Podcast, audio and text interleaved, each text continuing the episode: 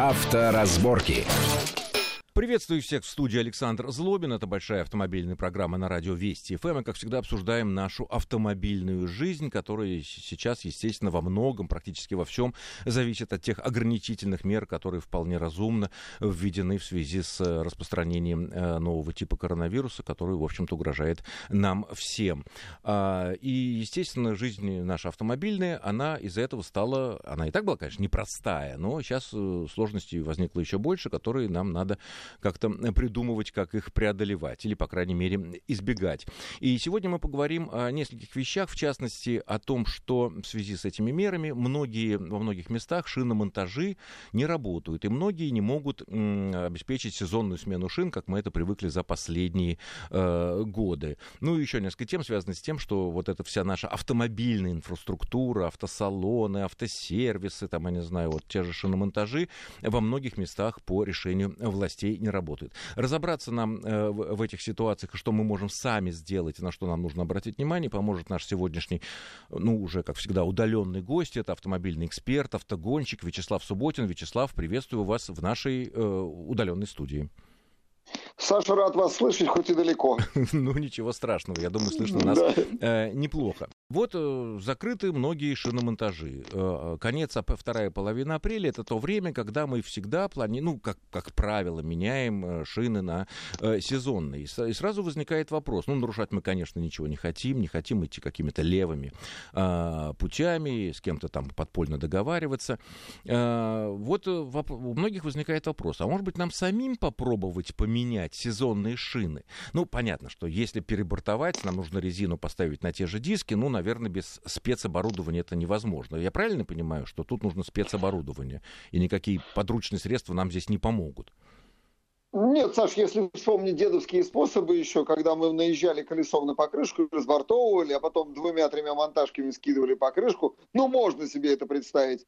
Но я боюсь, что навык, э, современный автомобилист навык это уже потерял, и он не сможет без повреждений действительно снять колесо и тем более поставить. Уж ну, э, какой-нибудь литой диск он точно задерет, наверняка. Ну, понятно. Ну, конечно, можно посоветовать посмотреть на всякие видео, уроки на ютубах и на прочих сервисах, как это делается, но со- таких советов мы давать современному автомобилисту, у которого нет опыта вот этой советской автомобильной жизни, мы, наверное, не будем. Но вот если колесо в сборе, у многих так вот, диски с э, резиной зимней и диски с резиной уже летней.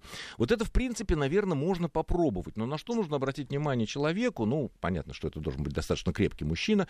Дамам тут, наверное, не стоит этим заниматься. Который сам никогда толком колеса не менял, а тем более все четыре сразу. Вот э, как, что бы вы посоветовали, исходя из вашего гигантского опыта замен экстренных, там, я не знаю, колес в пустынях, в болотах, в тайге, там, где вы только не поездили? Саш, да, опыт здесь огромный, конечно. Только в ралли-рейдах только успеваешь колеса пробивать. И рекорд, я знаю, что там минута 25 меняли огромное колесо. Я максимально менял, у меня не было просто гидролап, и я менял колесо за 5 э, минут 16 э, секунд. Вот. Ну, в одиночку, вдвоем, в одиночку. Правда. Нет, нет, вдвоем э, пилот, ну, я пилот и штурман, ну, правда, это в пустыне, это как, когда вообще у тебя, что называется, нет, что только толком опереться, нужно машину вывести, снять э, поврежденное колесо и поставить. Вот 5 минут, 16 секунд, да, я менял колесо. Понятно. Так Но ну, вот, что можно Саша, посоветовать э, да, гражданскому, да. скажем так, непрофессионалам? Э, э, гражданским что можно? Ну, прежде всего, давайте соблюдать э, предписание, закон, да. Лучше в городе это не делать. Ну, потому что у многих просто в городе стоят. Выписывайте себе пропуск, езжайте на дачу в удаленное место, так, чтобы не было нигде скопления людей. Ну, это правда, это безопасно. Э, со всех точек зрения. И там уже можно э, менять эти колеса. Если они лежат где-то на сервисе, ну, по дороге заедете, значит, возьмете, если, правда, открыт, да, э, шиномонтаж или мастерская. Кстати, многие сервисы, ну, не многие, а некоторые сервисы, я точно знаю, они получили справки как э, предприятие непрерывного цикла. То есть такие сервисы есть. Если это не чистый шиномонтаж, а сервис, где есть Э, станки, оборудование, ну, можно заехать туда и там поменять. Нет, нет, это хорошо, если такое мы найдем, да. Но вот, допустим, мы решили да. сами, ну, пусть на даче или там да, какой-то парковке, да. Вот, э, вот у нас лежит перед нами эти четыре колеса, четыре э, колеса на ну, машине. С чего начинаем? Первое, что нужно сделать, это нужно найти прежде всего хороший домкрат. Можно, конечно, и штатно использовать домкрат, но он такой хлипкий.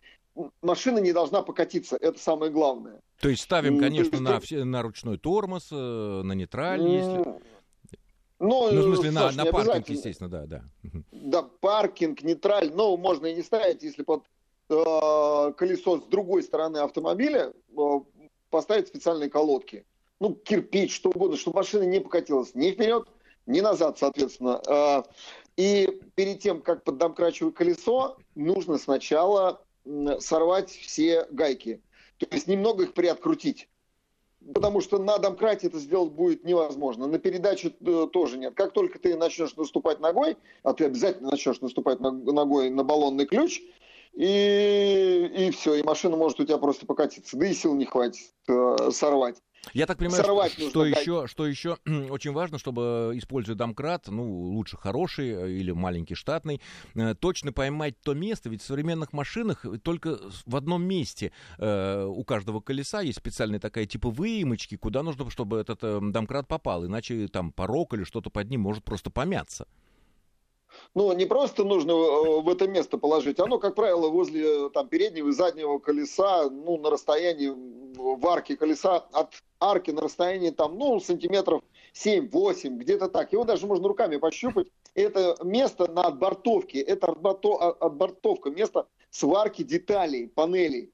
Его видно, да, его видно, оно ощущается. Ну, есть проблемные места, скажем, с равными автомобилями, но там площадки предусмотрены, как правило, на равных автомобилях. И домкраты такие, ну, они, как правило, гидравлические, эти домкраты. Это у равных э, автомобилей, внедорожников каких-нибудь. Но мы берем массовые машины с несущим кузовом, вот, найти это место, правильно поставить домкрат. Саш, помните, как... Э, как на «Жигулях» домкрат такой был. Помните, как все мяли, мяли двери, когда ставили его неправильно. Ну, я слышал такие, вот... да. Слышал Алло? такие рассказы. Да, я слышал такие рассказы, да.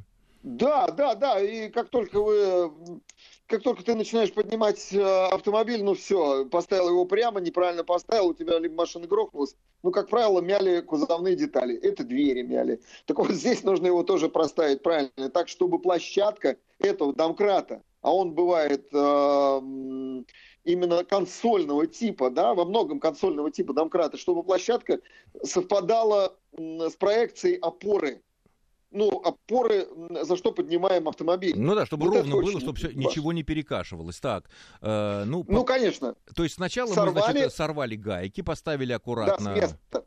Да, сорвали с места гайки. Вот это очень важно. Поставили домкрат, подняли автомобиль, дальше откручиваем э, эти места. Ну, откручиваем все гайки, снимаем колесо или снимаешь ты колесо. После этого обязательно э, надо После этого обязательно нужно очистить место посадки под э, новый диск и под новую покрышку очистить и непременно смазать. Это важно. То есть смазать и шпильки, и болты, и посадочное место. Ну, потому что оно может просто со временем потом прикипеть, и когда осенью придется менять, ну, придется, может быть, даже кувалдой ударить, чтобы снять этот диск. Просто так его не снимешь. Поэтому обязательно очистить, смазать, поставить колесо, направить его ну и по новой все закручивать. И вот здесь важно при закручивании болтов и гаек действовать по схеме. Сначала нужно прикрутить это колесо, подтянуть немного, подтянуть, потом подтянуть по схеме. На, одна гайка напротив другой. Нужно именно так, э, не крест, последовательно. Крест-накрест, понятно. А, первая, вторая, третья, четвертая, там пятая. Нет, а одна э, напротив другой по диаметру, максимально по диаметру. И вот после того, как подтянул гайки, опустить автомобиль, э, снять с и только после этого уже окончательно подтягивать с, э, с усилием э, гайки и шпильки. Так, Вячеслав, я правильно понял, что вот после того, как мы уже опустили машину и затянули гайки, э, ведь многие еще, вот я неоднократно наблюдал, вот ногой вот этот баллонный ключ, вот так, чтобы уже окончательно вот так вот его, э, быть уверенным, что гайка затянута или болт затянут абсолютно на 100%. Это разумно или это избыточно? Э, Саша, если это ключ не, не профессиональный, а вот такой, так, который есть в наборе, то это разумно. Да, важно, важно не сорвать грани. В этом смысле гайки гайки на колесе. Ну, то есть ну, притягивать... Понятно. Э, то, то, то есть сделать так, чтобы рукой. ключ сидел как можно более плотно на этой гайке или на, на головке. Или на головке. Да, баб. именно да. так. Именно да, так, да. потому и что иначе запросто. сорвать сорвать грани, и тогда потом трудно будет достаточно отключить, придется открутить, придется все это дело срезать. А, ну что ж, хорошо, значит, и меняем мы эти колеса, если они у нас в сборе, ну, сначала, наверное, тоже в любой последовательности, да? А, в общем-то, да. Ну, знаете, э, раньше, конечно, говорили о, о том, что когда колеса ставят, лучше их менять по схеме. Но если рисунок протектора примерно одинаковый, то можно и оставить. Ну, я как делаю? Я хорошо отбалансированные колеса, где меньше грузиков, э, ставлю на управляемые колеса, то есть вперед. Там, где больше грузиков, э, ну или ремонтировал колесо, я ставлю назад. Это проблемные какие-то колеса. Ну, по площади, ну а да. если... Угу. Да, а если износ неравномерный, ну, я вижу, что там два колеса каких-то изношены, более изношены, чем другие, вот менее изношенные я ставлю наперед а более изношенные назад, потому что, естественно, передние колеса будут нагружаться быстрее. Особенно это будет заметно при торможении. Вся масса автомобиля, естественно, переходит при торможении вперед. И передние колеса нагружаются больше, чем задние. И они более Для важные. этого, кстати, существует, скажем, регулятор тормозных сил. Он есть и в современной системе АБС, когда тормозные усилия перераспределяются вперед. Э, усилие больше автомобиль передает, Э, тормозного, а назад меньше. Все понятно. Хорошо, вот, ну, э, если, допустим, все-таки вот мы, нам кажется, что мы не справимся, с, несмотря на все вот эти наши разъяснения или на все видеоуроки, уроки, которые мы посмотрим где-то на сервисах видео, э, и все-таки мы поездим пока какое-то время, пока, например, не откроется достаточное количество шиномонтажей, и, ну, всегда надежда есть, что все это произойдет довольно, э, все-таки недолго не все это протянется. Вот такой вот вопрос. А, а вот до какой температуры температуры воздуха безопасно ездить на зимних колесах, вот уже когда, ну, практически весна в разгаре вступила в свои права. Эм, там шипованных, не шипованных. Или вот нет такой грани, что вот безопасно. Потому что мы знаем, когда вот мы меняем на зимние колеса, э, мы знаем, что где-то, когда плюс 4 и ниже, там среднедневная температура, то уже летние колеса дубеют, у них хуже сцепление, и менее безопасно на них ездить. Вот если мы пока все находимся, большинство из нас, нас на зимних колесах, шипованных или не шипованных, э, до какой температуры можно, в принципе, вот, ну, не волноваться и ездить, цокать там, я не знаю, по асфальту, но при этом э, не трепать себе нервы и не бояться, что у нас машина упадет с домкрата, если мы что-то не так сделаем при самостоятельной замене колес. Ну, сейчас, э, Саша, это действительно актуально, потому что в Москве весна в разгаре, идет хороший снег крупными хлопьями, вот, и, и ночью заморозки. Поэтому э, я бы сейчас на месте автомобилиста не то что из-за э, вот такой, из-за коронавируса и карантинных, карантинного режима не торопился бы менять, а, а, ну, потому что вот погода такая, действительно, ну, заморозки. Ну, минус 6, вот на даче на, в Наро-Фоминске было совсем недавно. Там, там лед был. Вот, поэтому, э, если нет такой возможности менять там самому, шиномонтажи не работает, то правило, э, ну, вообще правило замены колес – это среднесуточная температура плюс 5, выше, плюс 5 градусов и выше. Среднесуточная, да. Угу. Среднесуточная. Это означает, что э, ну, ночью не будет отрицательных температур, не будет льда. Вот, и, и поэтому, если становится выше, тогда да, но здесь вот э, на что стоит обратить внимание. Рекомендуют менять, ведь даже не потому, что управляемость сильно там ухудшается автомобиля, тормозные качества там ухудшаются. Нет, на самом деле относительно летних покрышек разница невелика, на ну, сущие копейки, что называется. Можно спокойно ездить на э, зимних шинах и летом на управляемость автомобиля и на безопасность это практически никак не скажется. Вот. Ну, будут там больше уводы. Да, Вячеслав, э, мы, мы должны прерваться для очень короткого да. перерыва, буквально на несколько минут. Э, уважаемые слушатели, не отключайтесь, э, продолжим после короткого перерыва. Авторазборки. Авторазборки. Итак, мы продолжаем э, в студии и на удаленке Александр Злобин и автомобильный эксперт Вячеслав э, Субботин. Обсуждаем проблему сезонной смены шин э, в условиях, когда многие шиномонтажи и автосервисы не работают. И нужно ли нам по этому поводу сейчас беспокоиться, и можно ли продолжать ездить, даже когда вот потеплеет уже довольно сильно, на зимней нашей резине. Значит, я так понимаю, что если мы едем даже, ну, допустим, хороший погожий денек, плюс 20, да, э, солнышко светит, и, и мы вот едем, естественно, получив все необходимые пропуска, разрешения, все по закону, по правилам и так далее, и вот мы едем. Э, управляемость машины, э, в, я не знаю, влияние на торможение на разных поверхностях, оно будет незначительное или все-таки что-то нужно учесть в этой ситуации, потому что в плюс 20 обычно нормальные люди, конечно, на зимней резине не ездят. Саша ездит, и еще как ездит. Ну, нормальные, может быть, и не ездит, а тот, кто забыл поменять или некогда было, продолжает ездить. Мы слышали, сколько раз э, летом рядом с тобой едет автомобиль и цокает шипами. Так вот, менять э, покрышки, ну, как правило, шинники предлагают для того, чтобы их не изнашивать, потому что при высокой температуре они быстро, интенсивно изнашиваются. Стоят они немалых денег.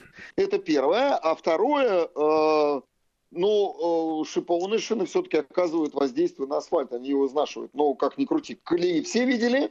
Все видели. Они в основном образуются вот сейчас, образуются не из-за того, что асфальт продавлен, а из-за того, что шипами изнашиваем асфальт. Ну, а он... асфальт у нас не, не наш собственный, он все-таки типа общий, а вот шины, да, износ да. шин, а износ шин серьезно для мягких Серьезный, конечно, шин, серьезный. Он Будет хорошо. А вот э, управляемость машины, ее ощущение на дороге, торможение, э, ухудшения не будет, даже при плюс 20, если мы едем и цокаем зимними э, шинами.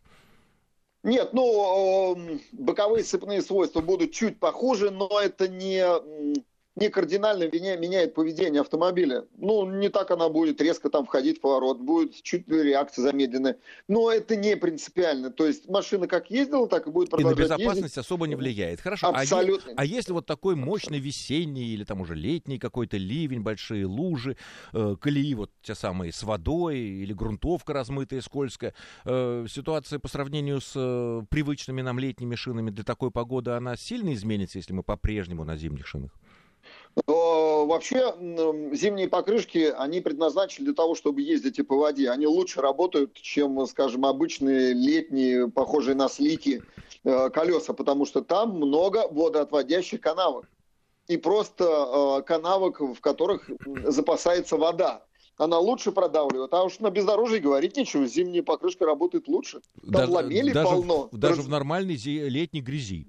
Да, да, естественно, зимняя покрышка гребет гораздо Понятно. лучше, ну, чем то есть, летняя. То есть можно вообще в принципе не волноваться по этому поводу? Э, эм, нет, волноваться стоит, потому что, ну, скажем, одна поездка, ну, были такие у нас, у меня, во всяком случае, эксперименты на зимней покрышке, доехал до Анапы, и все, а, и нет новых покрышек зимних. Просто а износились как... до, до предела. Что, за тысячу километров? Или там сколько? За полторы, за полторы тысячи километров, да, изнашивается сильно. Mm. Просто до, до конца. Поэтому, да, поэтому не, не, не стоит э, злоупотреблять, хорошие, особенно, да, злоупотреблять да, особенно дорогие.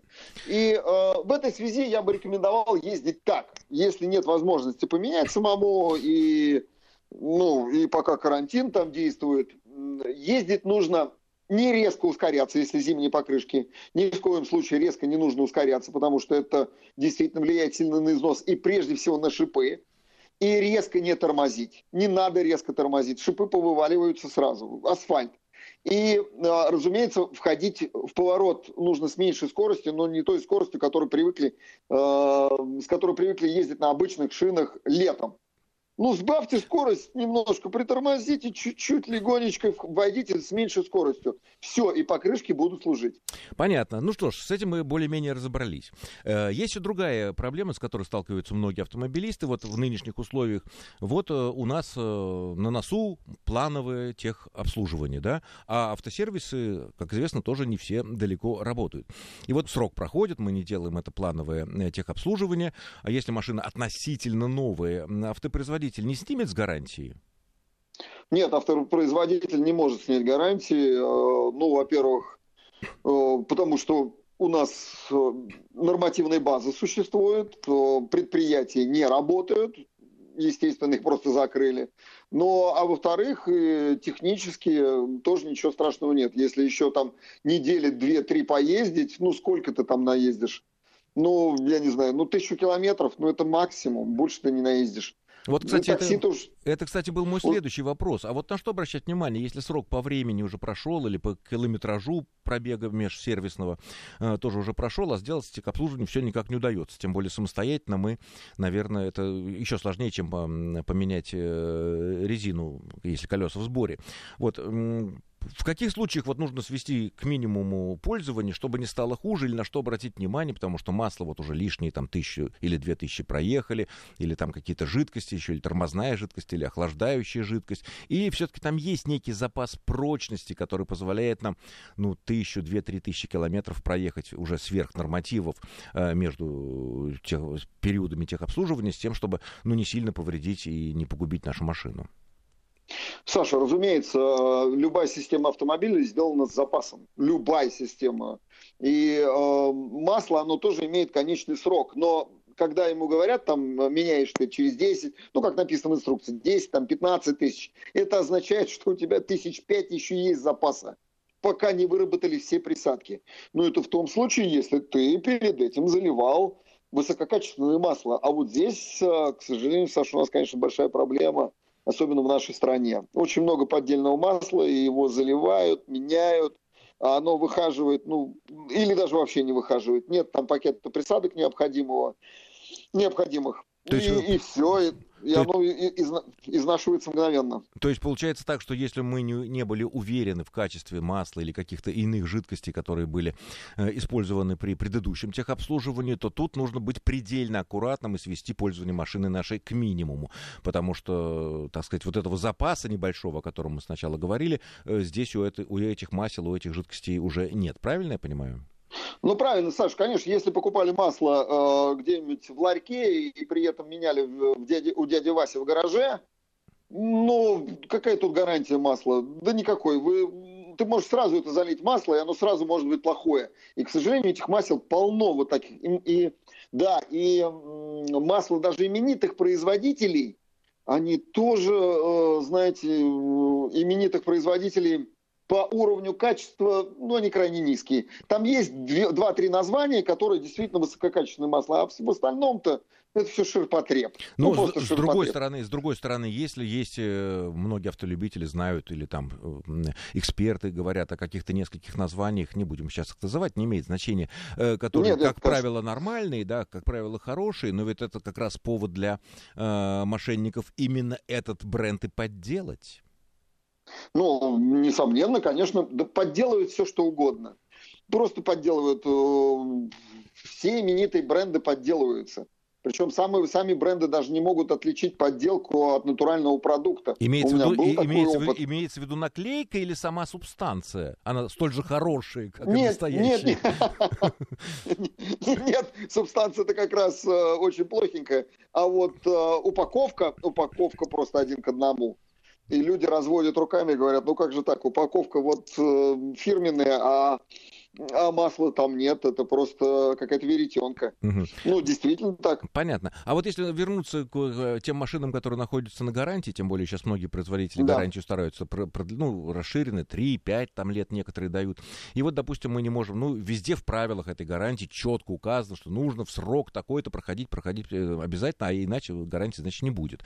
Ну, что, наверное, э, разумно по-своему. И вот закрыт сервис, вот мы звоним и так далее. Вот может ли, на ваш взгляд, какой-то Э, чем-то как-то обезопасить себя, какой-то, ну, не бумажку, какой-то документ о том, что вот я обращался, я просто вот э, не мог это сделать, с тем, чтобы потом, ну, никто и не мог такой вопрос поставить, что вы слетели с гарантией. Саша, а куда обращаться, если не работает сам сервис? Ну вот он не работает, он закрыт. И причем многие сервисы сегодня, официальные там, скажем, дилеры, ну, практически все на сегодняшний день, они выпустили внутренние свои распоряжения и транслировали их что гарантийный период продлевается. А, то есть это, это все значит... сделали? Это все сделали? Ну, конечно, конечно, это все сделали, и можно ездить спокойно. Потом есть официальные документы, распоряжение там, президента, правительства страны. Этого достаточно. Если вдруг возникает какая-то конфликтная ситуация, ну, говорят, да, ты перекатал там 5000 километров, парень, мы тебя не будем обслуживать, все, это не гарантийный случай и так далее. Не, не, ну все понятно. То есть, да, в этом случае, да, наверное, они не будут рисковать вступать в такого рода Никто. конфликты заведомо про Никто. проигрышные. Ну что ж, я благодарю нашего сегодняшнего гостя. Это был автомобильный эксперт, автогонщик Вячеслав Субботин. Вячеслав, спасибо огромное за интересный, познавательный э, разговор, который, думаю, многим будет не бесполезен. В любом случае, сами мы что-то делаем или не сами. Но главное нам соблюдать спокойствие, сохранять спокойствие, не волноваться по всяким мелочам и быть аккуратным на дорогах. И, я думаю, все будет хорошо. С вами был Александр Злобин. Всего хорошего. Счастливо. Авторазборки.